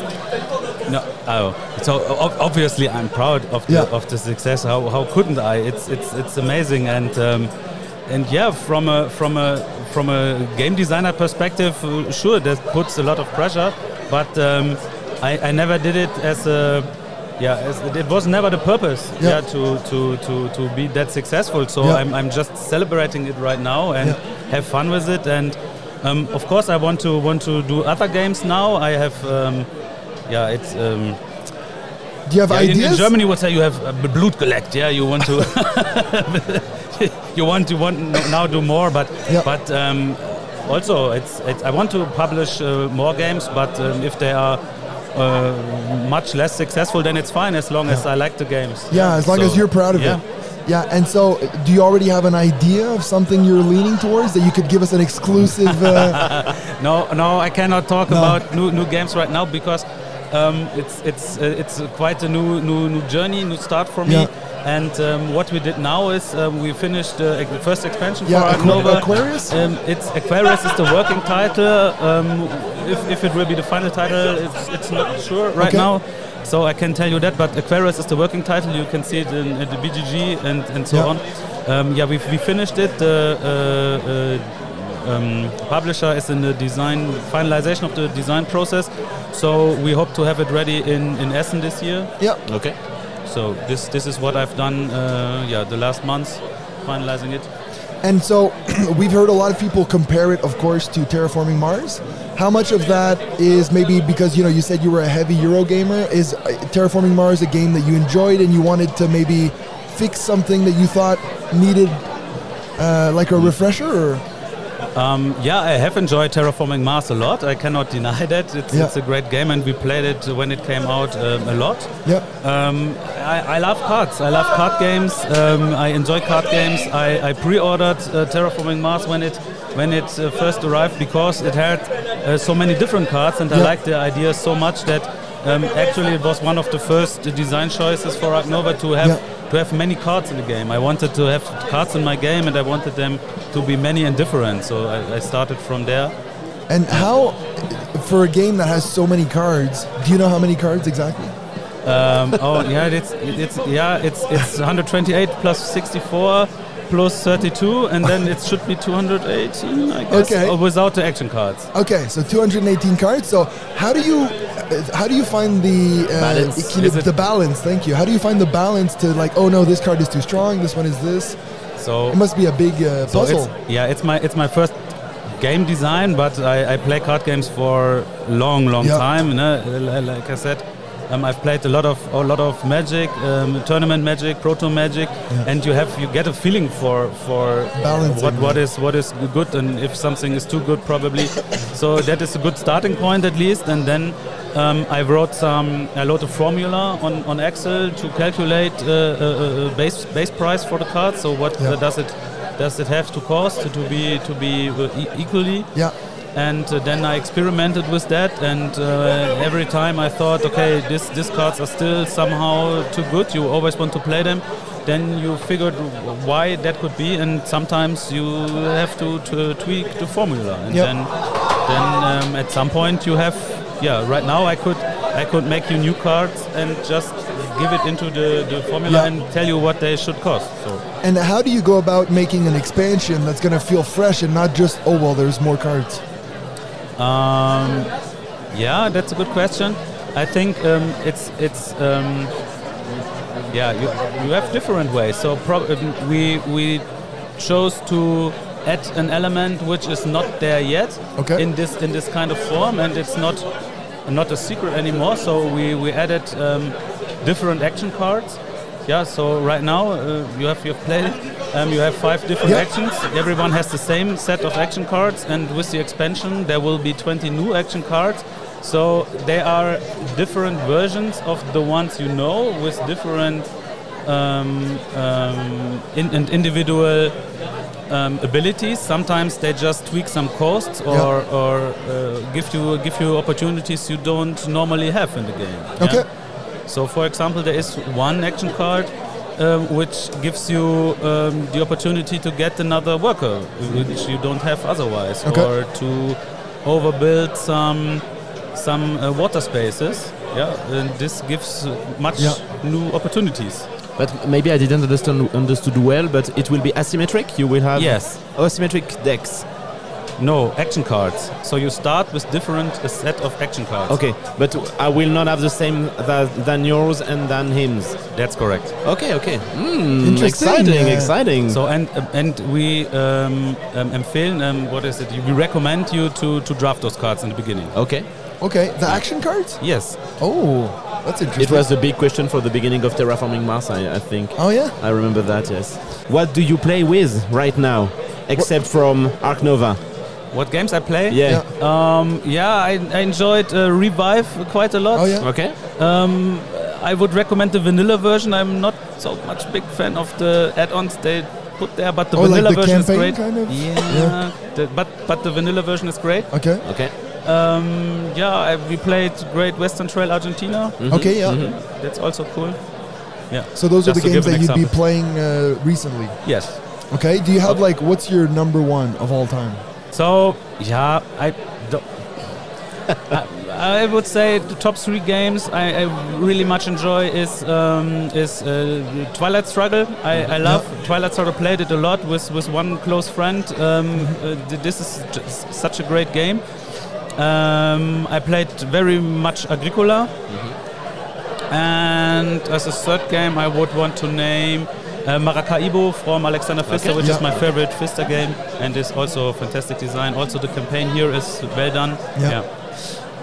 Nice. Speaking of Alexander Pfister, what do you think of the game Broom Service? I have it. I enjoyed it. I haven't played it that recently. Often. Yeah. It's not. No, I haven't played it often, but it's not. I have so many games, so most of them I play one or two times, and then the reason I ask you is that we often argue because I love that game and he hates it. So I was just asking what was your take on it. I played it. I enjoyed it. It is a board game version of a smaller game. In German, it was called Wie verhext, I think. Yeah. I don't know the international name of it, and this basically expands the card game to a board game. Yeah. And I don't know if it needed that, but I like it. The design is cool and it made fun.